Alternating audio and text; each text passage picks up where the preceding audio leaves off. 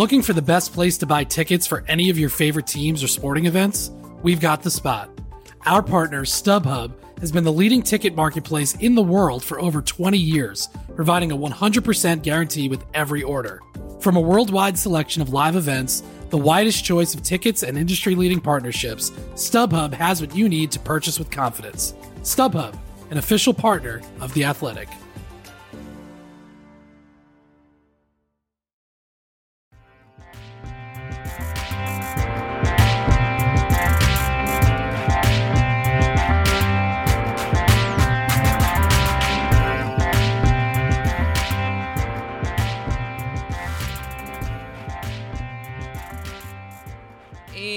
Welcome into another episode of Turn the Corner, a Detroit Tigers podcast. I'm Kieran Steckley. With me, as always, is a man who is never afraid to take the stairs, even if there's an elevator right there.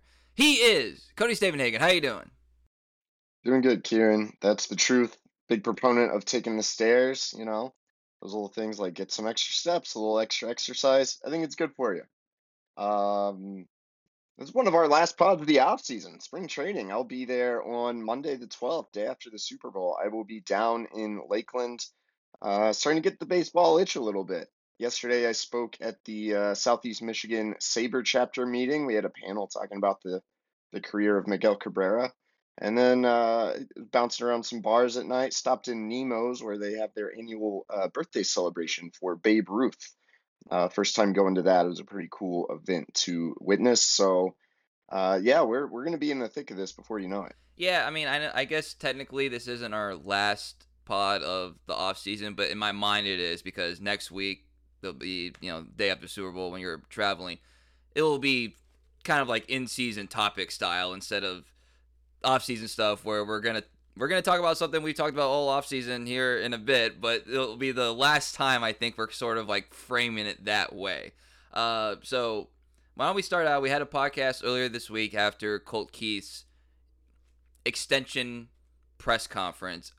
Kind of introductory in nature, really, because you know he signs. You know he signs. It's just like any other free agent contract uh, press conference. It's kind of how it looked. You know, you got the jersey and everything, families there. You know, uh, so we talked immediately after that and uh, I wanted to just kind of tie a bow on it a little bit in the sense that I've gone like post extension, even without the extension, I was anticipating this, but especially post extension, I had kind of been in the frame of mind that this like second base was more or less Colt Keith's job to lose uh, or not earn, whatever language you want to use, and he was there was little doubt, barring something weird, that he was gonna break with the team from Lakeland. Now, there's been some other people in, in the Tigers face, uh, Tigers space, and then you know like MLB Network stuff, you know where they do little little three minutes about each team type stuff, and they show like a projected lineup, and he's not always in there. And there are some people saying like, oh well, you know he might start the season in AAA, blah blah blah. So I guess my question to you is do I have this wrong? That like I just assume that this is part of the plan for him to start out, be your quote unquote opening day second baseman, I guess, you know, maybe not depending on the pitching matchup or whatever, but more or less your your starting season second baseman, uh, given his hitting profile, given the confidence the organization has given of him, including the extension, also not signing anybody to kind of block him.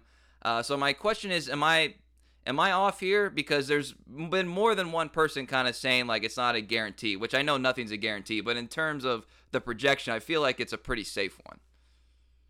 Yeah, I think so. I think plan A is definitely for Colt Keith to be the opening day second baseman. If Colt Keith starts the year in Toledo, that probably means you're looking at Nick Maton or Ryan Kreidler on the opening day roster. Nothing against those guys, but uh, I, I think it'd be a lot more exciting, and you'd probably feel better if Colt Keith is the guy in your lineup. Giving him the contract would seem to speak to confidence that he is going to be in the big leagues all year.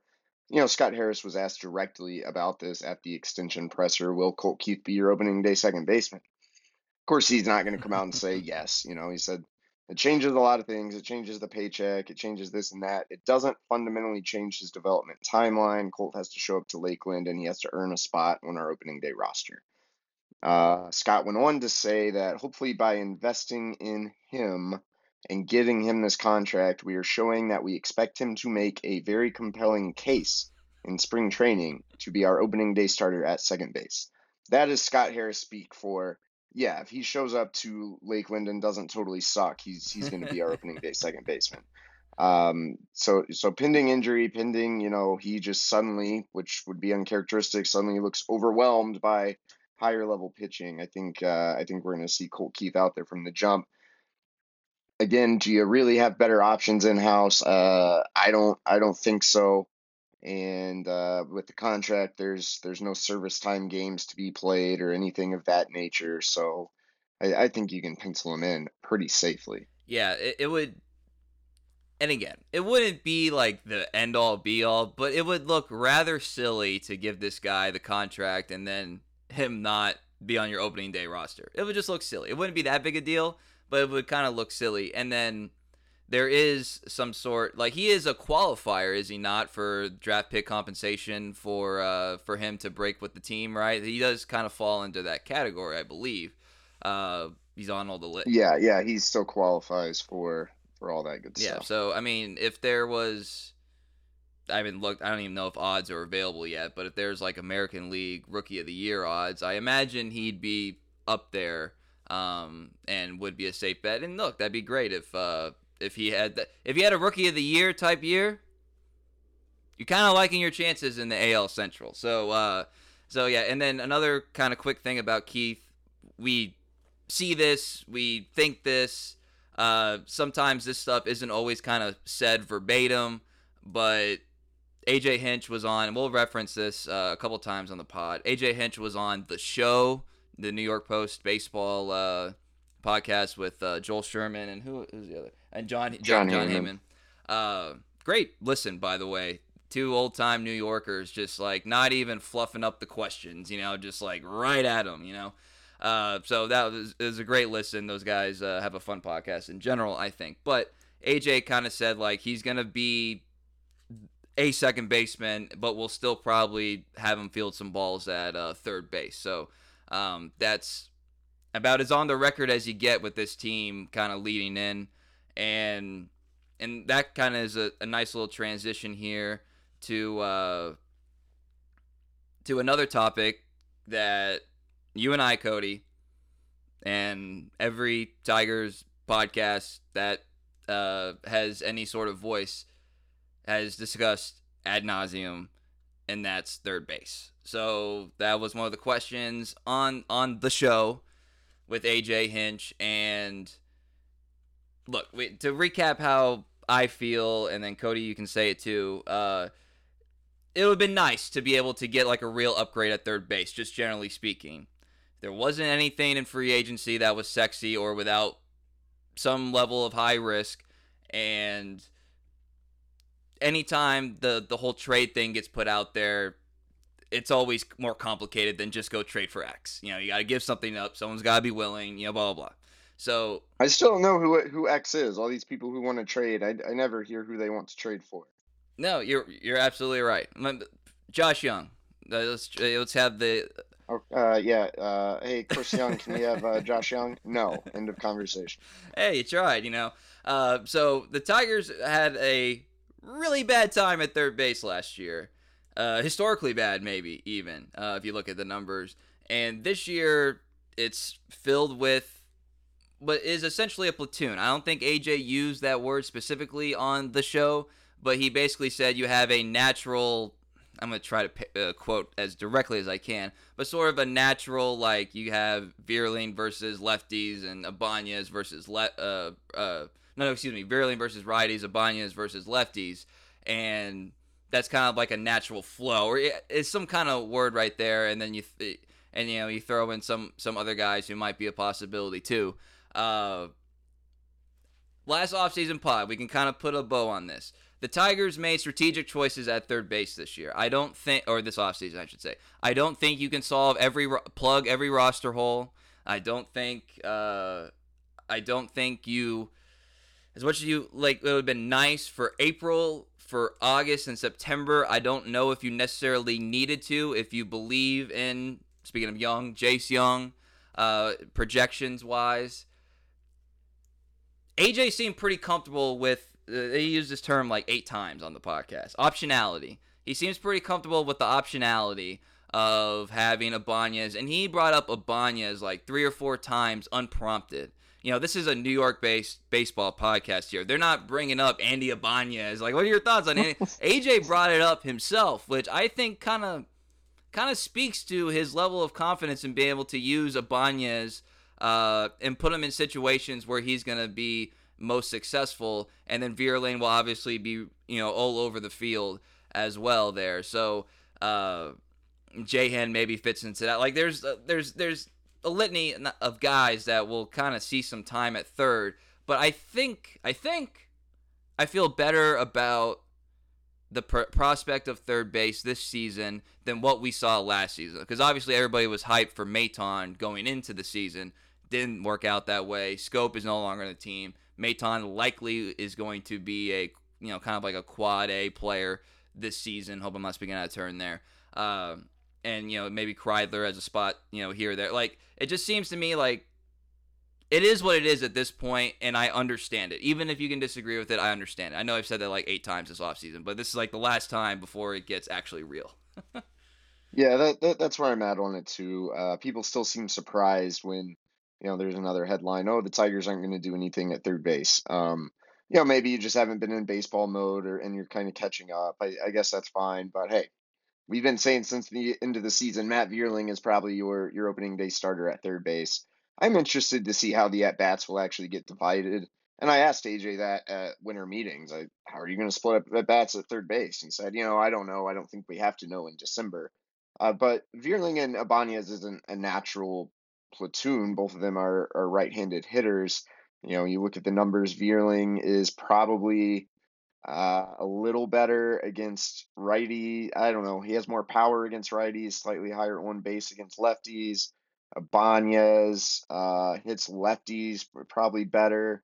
So how are you going to actually divvy that up? And that's not even mentioning Zach McKinstry, who I think is going to get at bats there. He is a left-handed. Yeah, bat. I meant to mention him. Probably Thank a you. little. I think a better uh, d- defender at third than Ibanez. That's where the Colt Keith thing. I mean, Ibanez's best defensive position, at least last year, was second base. Um, Scott Harris said he wouldn't rule out a little bit of Colt Keith playing some third too. So AJ used the term optionality. He knows I'm going to make fun of him for that all year. so we're going to see the mixing and the matching and then the, the platooning and then this and then that. And and hey, it's fun to track. It's fun to follow. Um, this is this is going to be the reality of the Tigers this year. So just don't don't be surprised when this is what we see. I will dangle a carrot for for the kind listeners out there though. This Matt Chapman thing, it's dragging on a while. Why hasn't he signed? It's starting to look like he might sign with the Giants. What if something goes wrong there? What if suddenly you could have Matt Chapman on a one-year pillow deal? Would you do it?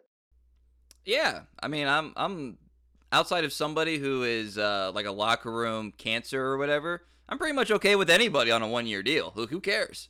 Yeah, and uh, so I would put the odds of this happening at less than 10%. But it's kind of fun to talk about, right?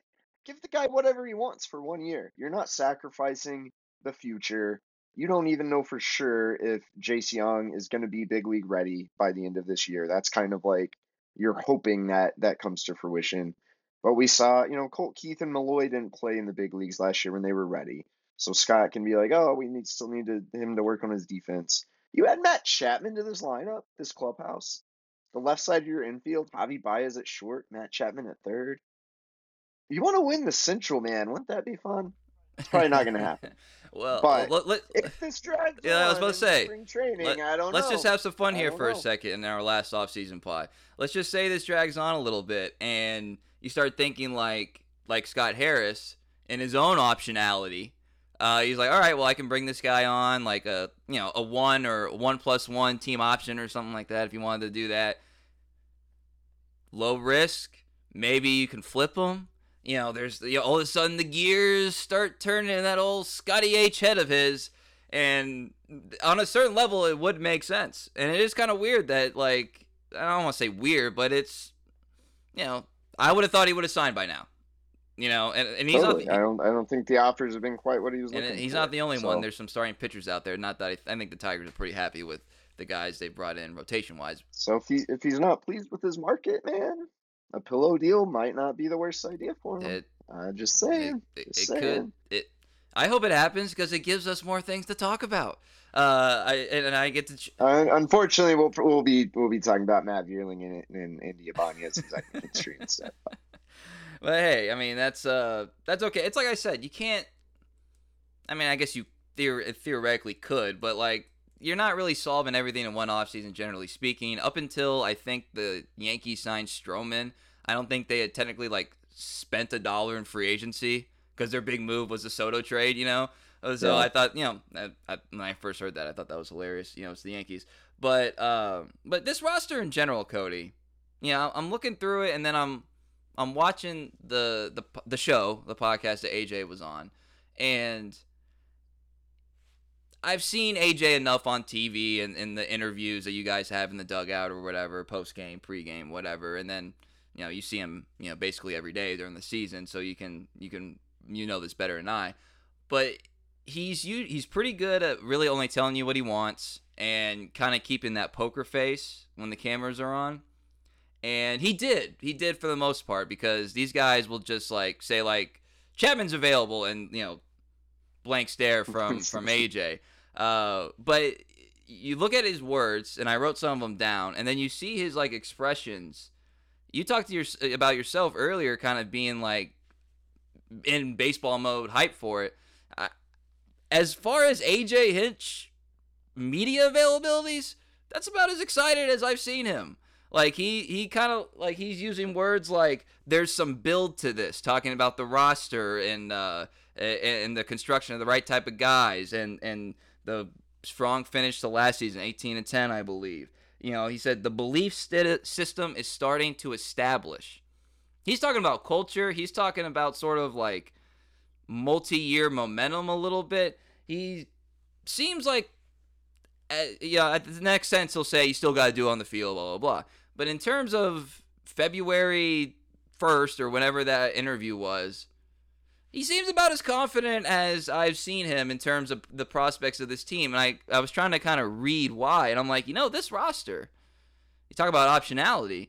This roster might be one of the favorites he's had in a long time. Now, you probably prefer the the roster with lots of stars, you know. But in terms of managerial impact, he's got a lot of pieces at his disposal. He's got young guys who are still growing, and he's got, I would say, kind of the right kind of veterans for for his approach. Uh, that you know are professionals. They have some optionality to them, and you don't really have like a whole lot of egos uh, in this in, in that kind of sense. Obviously, the elephant in the room would be Javi Baez. We'll talk about him in a second too. But I think this might be one of his. This might. I think AJ likes this team. I think he really does. I feel like this feels more of like an AJ Hinch style team than he's had probably in a long time, even going back to previous jobs. Yeah, I mean, I mean, it's it's built for him to be a manager who has an imprint on the game. Uh, part of that is still this is a team that's building. AJ has talked about it before. Yeah, you'll you'll take the 2019 Astros. You'll take the lineup with established stars. Until you have that, you have to get a little creative, and AJ's one of the very best at getting creative. Um, you know, I I I, I almost want to make fun of him. You know, I'm not really worried about multi-year momentum. I'm just I'm just worried about tomorrow, today. How are we going to be the best we can today? Uh, but yeah, I mean, I I, think you can sense. You want to boil it down to one reason why AJ Hinch likes this team? He has the DH spot open. There's no Miguel Cabrera that you have to figure out how to get in the lineup and where you're mm-hmm. going to hit him and how do you use him and how much do you play him. Something that consumed a large amount of AJ's mental space is no longer on the table. Now he has this lineup spot open. He can put whoever he wants there. Even though I don't hate the idea of the Tigers going and getting JD Martinez. That one also not going to happen. Uh, and it, it, frees up the entire roster. It really does. The absence of Miguel Cabrera, uh, yeah, he's an all-time great, but it's addition by subtraction in a pretty big way, and I, I think no one recognizes that more than the manager. He also said, "quote youth can win, which uh, you know, because he was in, speaking in reference to some of these other teams and the way they're building. He's like, look, you can have young teams that you know can absolutely win, and I have to imagine that part of this confidence stems from the division of which the Tigers sit in. I I don't think he would feel this way in the American League East. Just a no. just a hunch there. Um, but you know, another thought. You can win in the AL East. It's just the Baltimore Orioles who got, got a little bit more on their plate than than our Tigers. Yeah, that's they're looking like one of the more fun organizations. Uh, by the way, Cody and I were at an Oklahoma State basketball game uh, last week when we were in Stillwater. Jackson Holliday with his dad Matt. Um, in the building. In yeah. the building, so that was pretty cool. Um, this just also just occurred to me, Cody, with like Dusty Baker retirement. We're not getting probably not going to see Buck Showalter again. Uh, Tito Francona also retired. There's a, all of a sudden AJ is kind of like the veteran voice of managers uh, in baseball, or at least one of them. And if he turns the Tigers around, he's not thinking about this, you know. But in terms of the way we view him or the baseball collective views him, he turns the Tigers around. All of a sudden, he's kind of a one manager. You know what I mean? In, in, people's minds, I think because he would he would have gotten back in the good graces of the baseball gods after how it ended in Houston, and like remind people, it's like, hey, I am a winning manager, by the way. Like I got yeah, yeah I got some jewelry to me. You know what I'm saying? So I think he's not thinking about this, but in terms of stuff that would be an interesting plot line of the season, I think that's on the board. That's all. Well, I, I mean, you know, I've had that thought in my mind for a long time. The day AJ Hinch gets back in the playoffs, it's going to be interesting. Uh, we're going to hear a lot more about the 17 Astros than we have in a couple years because all of a sudden the the legacy of AJ Hinch will become a national conversation. Right now, um, he does have to go win. I mean, a, uh, a lot of people forget that AJ Hinch is managing the Tigers right now from a national sense, or the, or like kind of the average baseball fan. Oh yeah, he's he's managing the Tigers. Oh, they haven't done anything in the three years he's been there. Like, eh, maybe he's nothing special. Uh, it's the average fan. That's probably how it's perceived. Now, I, I do think one of the reasons AJ has wanted to stay and, and been committed to Detroit and sign this extension is he wants to build it. He wants to be the guy who plays a big role in building this versus going straight to a team that's ready to win. Uh, I do think it could establish more credence, um, kind of legitimize AJ as a manager if he gets the Tigers there. Um, but you know, Kieran, for now, I'm really just focused on uh, winning winning today's podcast. So. well, okay. So a couple other notes from from his interview on the show. Uh, he spoke glowingly of Skubal, which is, you know, very easy thing to do if you're his manager. Uh, but he said that Skubal is the guy, like, you know, before games at batting practice or whatever, personnel from both teams on the field. He said Skubal is the guy that he gets asked about the most. And hmm. he said that, uh, you know, they're getting, you know, Greene and Carpenter. Like, he started spouting off those names as the guys that he's getting, like, you know, you know, what's up with this Carpenter guy? Like, he see he was indicating that the Tigers are making waves in some sort uh, some sort of fashion among other teams in, in, in baseball. So that you know that's good that's good to hear if you're a Tigers fan. And then lastly, you know, it's a national podcast and it's but it's also kind of like New York centric. So they ask about Javi Baez and when I say like the podcast interview style, it's like, yeah, Javi, they didn't, this is not a quote yeah, Javi's kind of stunk uh, these past two years. Uh, what's up with that? How are you to fix him? And, you know, AJ handled it really well. He did say, now we, I don't think this has been out there publicly yet, but we kind of all figured. But he said they sent some coaches to Puerto Rico to work out with him. They had some, uh, you know, they sent a trainer as well. He didn't say best shape of his life, but he did say Javi is in, you know, good shape or whatever. Um, which uh, which we will definitely get here in a couple of weeks, Cody. Uh, but he basically alluded to like, look, Javi's got to be better, obviously, and I'm paraphrasing all this stuff. Javi's got to be better, but we have these other guys on the team that, you know, Tork, Greene, Carp, even like Canha, that can alleviate some burdens, whether it's offensive production or sort of like the leadership, veteran presence, because now all of a sudden these guys got a you know a couple skins on the wall, some of them, and and that should help Javi. One of those things, Cody, to me that like I'm you know there's um there's some truth to that I believe, but it's also kind of like coach speaky. So uh so yeah, so you may your take on the Tigers uh still doing all they can I think, to make Javi into a productive player, which he was certainly has not really been, offensively speaking, uh, since he signed that contract. Well, you got to do something. You can't just not try. You know, the guy's are going to be on your team. You're going to pay him a lot of money, so you, you might as well see what you can do. I'll be interested to see what his swing looks like. Are there any noticeable mechanical differences? Is any has anything really changed? Um, right now, we don't know the, the answer to that question. I, I think that is the thing. You can you can say all you want. What is actually going to be different? And even when the Tigers were kind of pitching this plan, uh, you know, I think I basically asked Scott Harris that, like, what's how are you actually going to change him? And there's some strategic stuff that you know Scott didn't necessarily want to delve into publicly at the time. Come spring training, we might have a better idea of okay, how is this guy actually going to be a better hitter? Is that feasible? Has his his approach is never going to change a whole lot, but I think the idea was getting him to catch up to fastballs more often and drive fastballs. What is going to make that attainable? You know, can can he lift the ball? Can he access his power a little more? I don't have expectations for a huge Javi improvement at all. I don't think we're ever going to see 2019 Javi Baez again.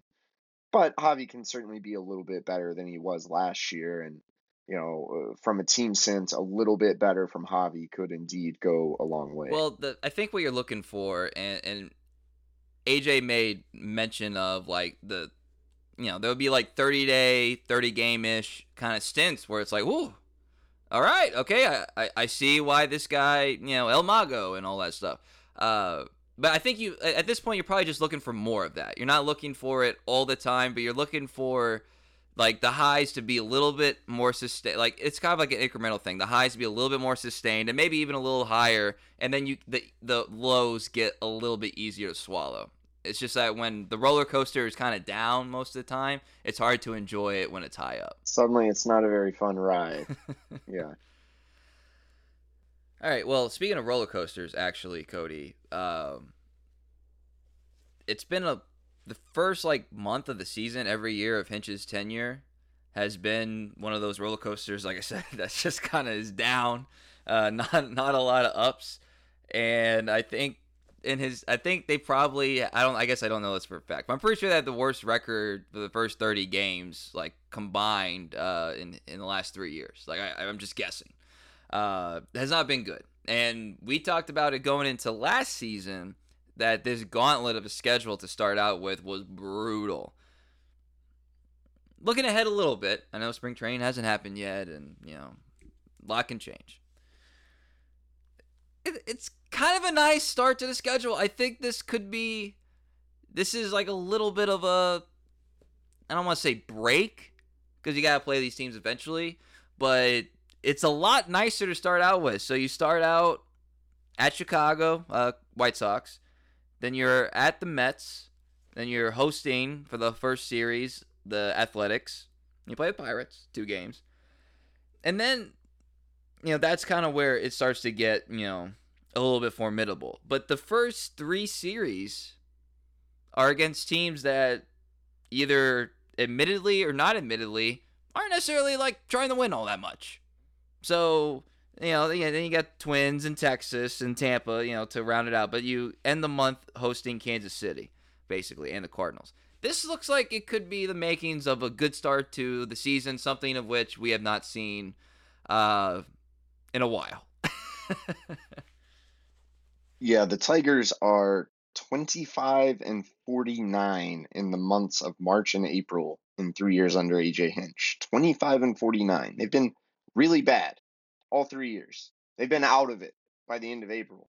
Pretty much all three years. I mean, last year, I guess they hung around a little longer because the division was so bad. But in reality, eh, you knew pretty early on the season was over. I think it will be nice for the Tigers not to have to face, you know, uh, a Shane Bieber or, or Shane McClanahan on opening day this year. Uh, the White Sox are pretty bad. They just are. The Met. I mean, the Mets. They still have a lot of talent. They might. They might be better than people. They think. do, but they're looking at this as like a wash year. So It- no, definitely. Uh, the A's are kind of a disgrace to the game of baseball, and the Pirates are not very good either. So this opportunity is there. You know, you better make something of that. You better you, you better keep the fans interested for like at least two weeks this time. It's baseball. Weird stuff happens, especially early in the season.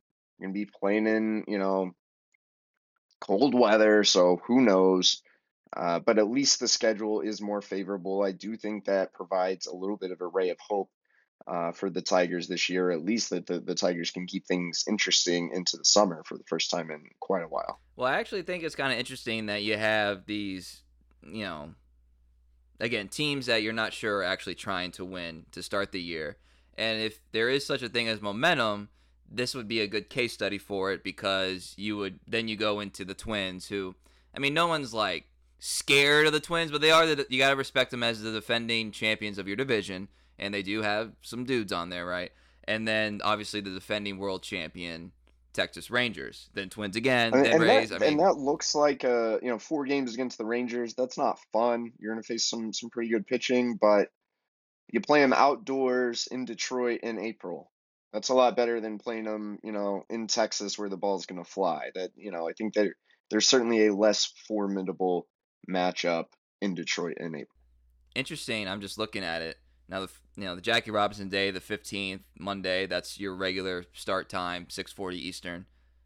After that, three straight day games in that series. Just you know, odd little anomaly there.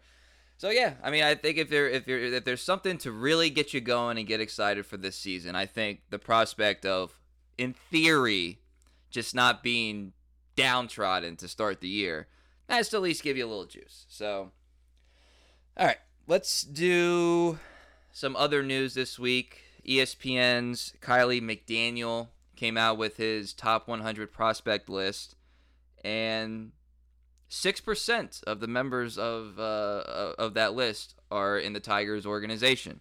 So I'll just run them down here real quick. Jackson Jobe, number 10. Max Clark, 15. Colt Keith, 40. Parker Meadows, 45. Jace Jung, 63. And uh, Kevin McGonigle, 95. So before we kind of get into some other stuff, Cody, what was your initial reaction to uh, to that list and the Tigers there? Uh, a couple thoughts. Number one, Jackson Jobe. The hype train is Top back. 10. Top 10. Top 10. Ranked higher than Marcelo Mayer. I believe he's uh, 28. Jordan Lawlar's still in the prospects list. and he's above him too. It was the uh, justice for Al Avila. uh, Kiley's review of Jobe was rave, and Jobe was really good at the end of last year. But Kiley McDaniel wrote, "Jobe is the rare pitching prospect who has a real chance to become an ace."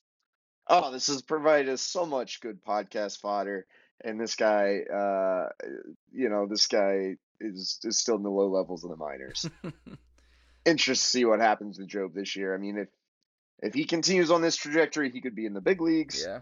Uh, development's not always that linear, so I'm sure he'll probably encounter some other form of adversity this year. But um, the gift that keeps giving, the draft pick of Jackson Jobe. Uh, you know, uh, obviously pretty high on Max Clark, although not as high as uh, as Kiley was on one Wyatt Langford. Another great podcast topic to Mhm. discuss for years to come. Uh, but my other takeaway, a little bit of a sobering dose of reality, I thought on Colt Keith. Ranked him 40, lower than Keith appears on uh, most other prospects lists. Look, still a really good player, but Kiley writes above average at everything, doesn't offer much speed or defensive value. And that is kind of uh, the cold, real, probably evaluation of Colt Keith. Not a very good defender, not going to be a good base runner, above average at everything in the batter's box. Doesn't say great, doesn't say a generational talent in the batter's box. But Colt Keith, this kid can hit, and I think he's going to hit in the big leagues. Um, you know, but Kiley talks about his his position uncertainty.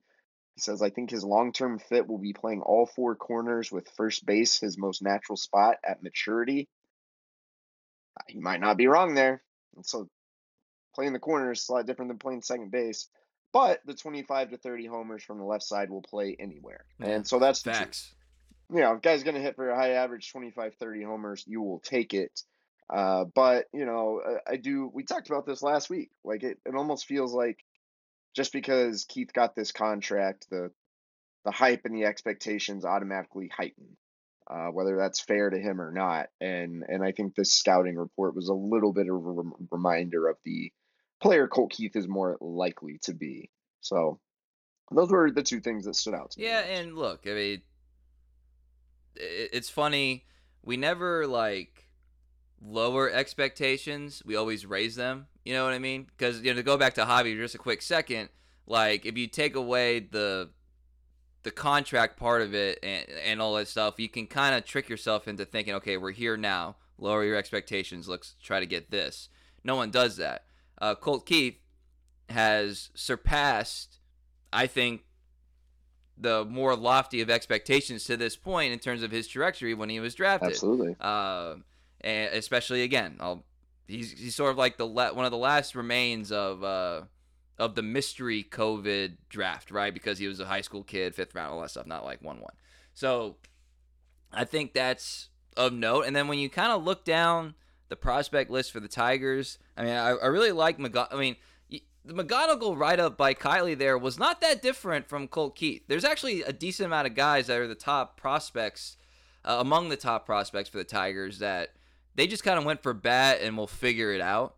Uh, I mean, you could argue Jace Jung was was that way as well. oh, ab- Jace Jung was absolutely that way. Yeah. So it was nice to see McGonigle get some love because I kind of I don't gonna say forgot about him because it wasn't you know I wasn't in baseball mode over the past couple months, but uh, it was nice to see like the strategy because you got to remember the strategy of taking a Max Clark over Wyatt Langford.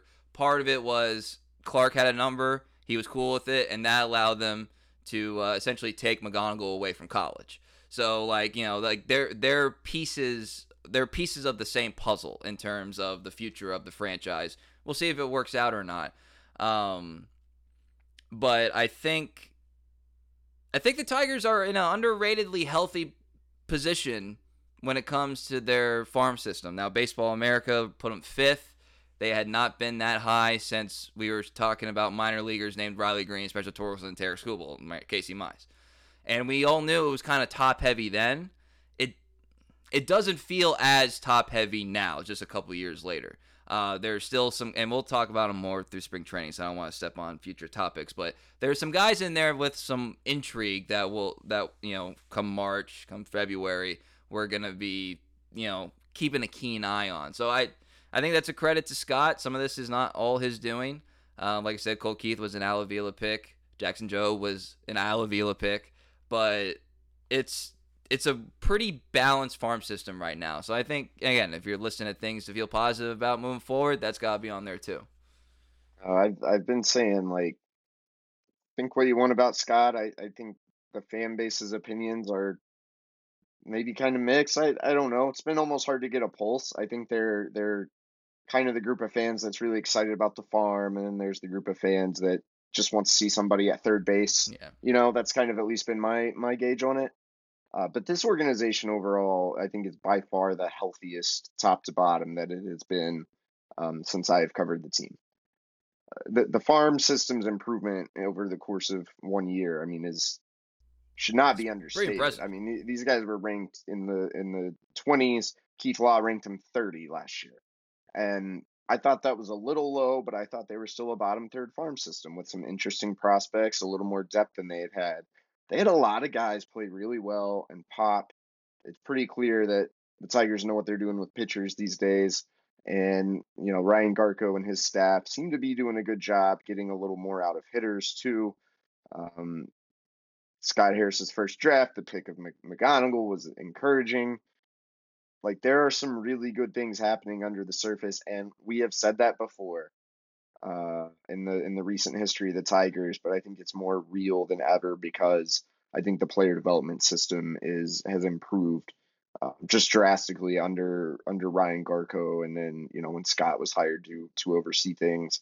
I think the scouting has improved. I think uh, a, lot of those things are on the upswing, and it's a little more than just just talk uh, because of the people running it. I mean, I think it's kind of nice to have. And again, it's only one guy's list, right? But we'll just use it. Your top six prospects. You have two guys that more or less are already in the major leagues. You have two that are almost at the doorstep or on the doorstep of the major leagues, and then you have two that just began their minor league career. Now that there are some variants there, not everybody hits, not everybody, you know, nobody bats a thousand on uh, draft picks and player development.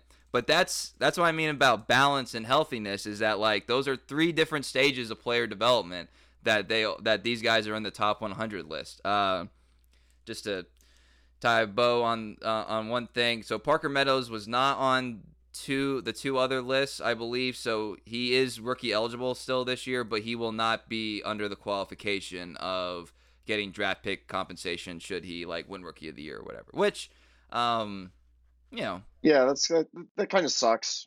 Kind of highlights how how subjective that is, you know.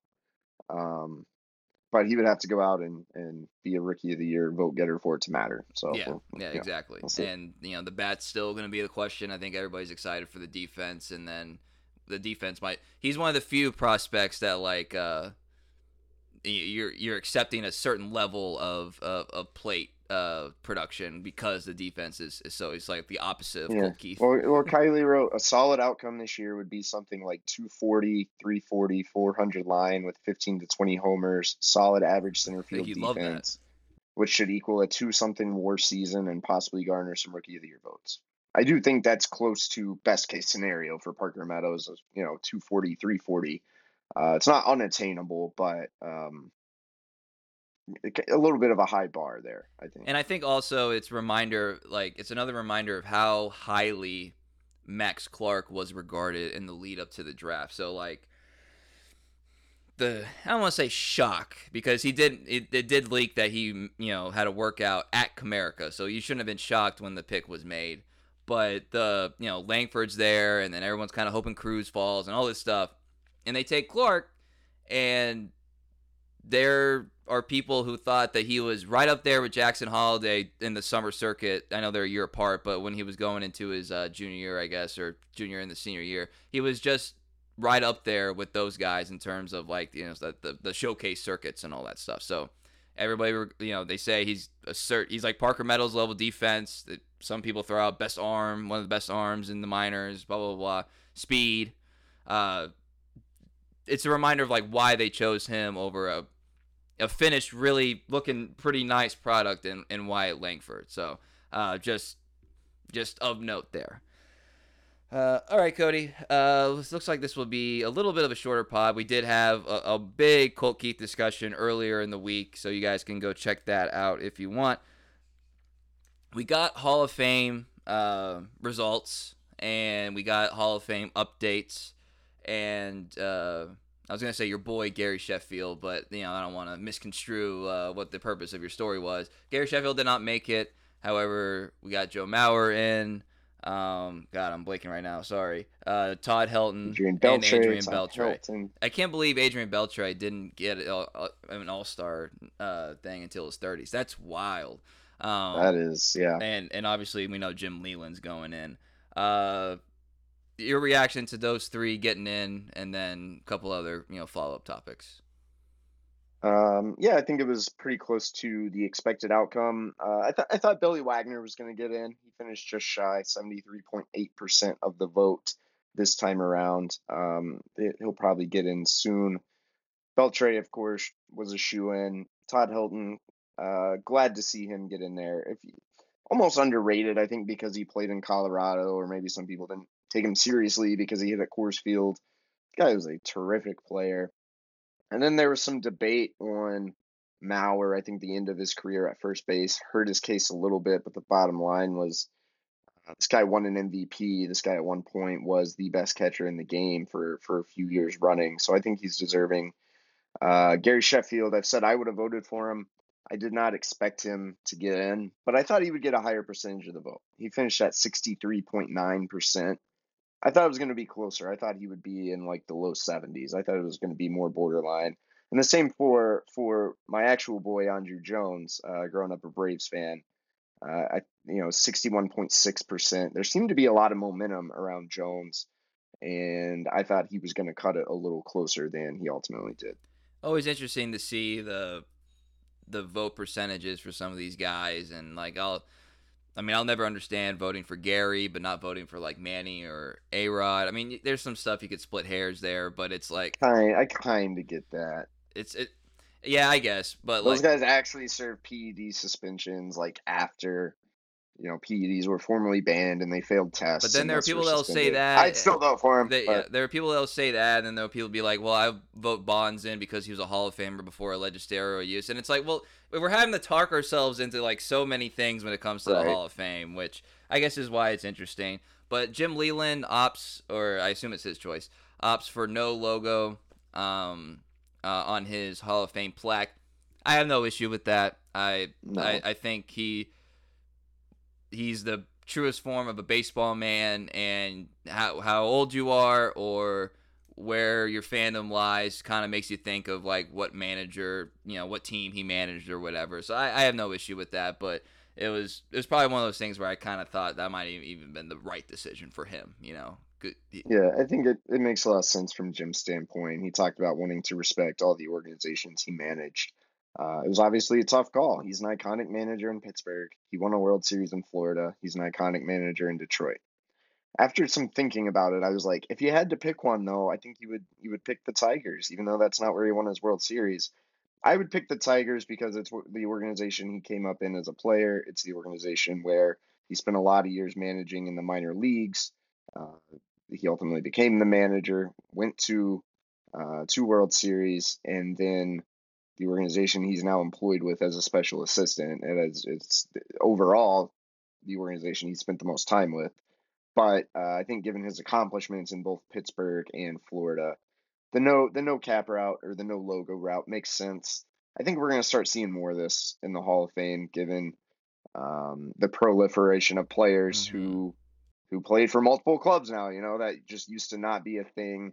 Uh, there's some tough calls, and um, I, yeah, I, I think we're just to see more of it. Yeah. And like I said, I have no problem with it. It is nice as a fan to see like the guy you recognize as part of your organization, like, um, you know, at the Hall of Fame. 'Cause I've been to the Hall of Fame, I think, three times, and like, as somebody who didn't grow up in Michigan, and you know, obviously Tigers aren't like a marquee franchise in the way of like the Red Sox or the Yankees or the Dodgers.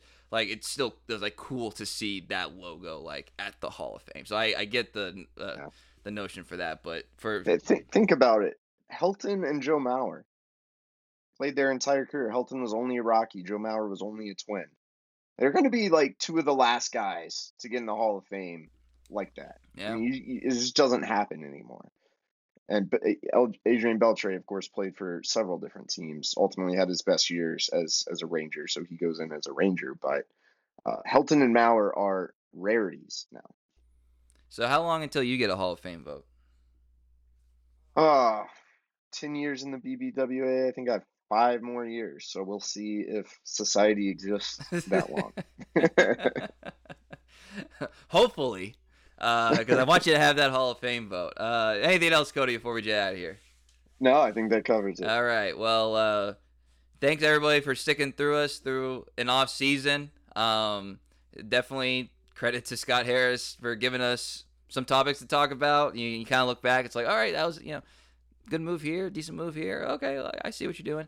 So, uh, so yeah, definitely had enough fodder for the off season, and now we will. I'm just gonna say off season over now, even though technically they have not reported for another like 10 days or whatever. So, uh, you can follow Cody on X, formerly known as Twitter, at Cody Stavenhagen. I am at Kieran underscore Steckley. Pod page at Turn Corner Pod. YouTube Turn the Corner Podcast, and Apple's Apple and Spotify. Please subscribe if you feel so inclined. So for Cody Stavenhagen, I am Kieran Steckley. Everybody have a great week.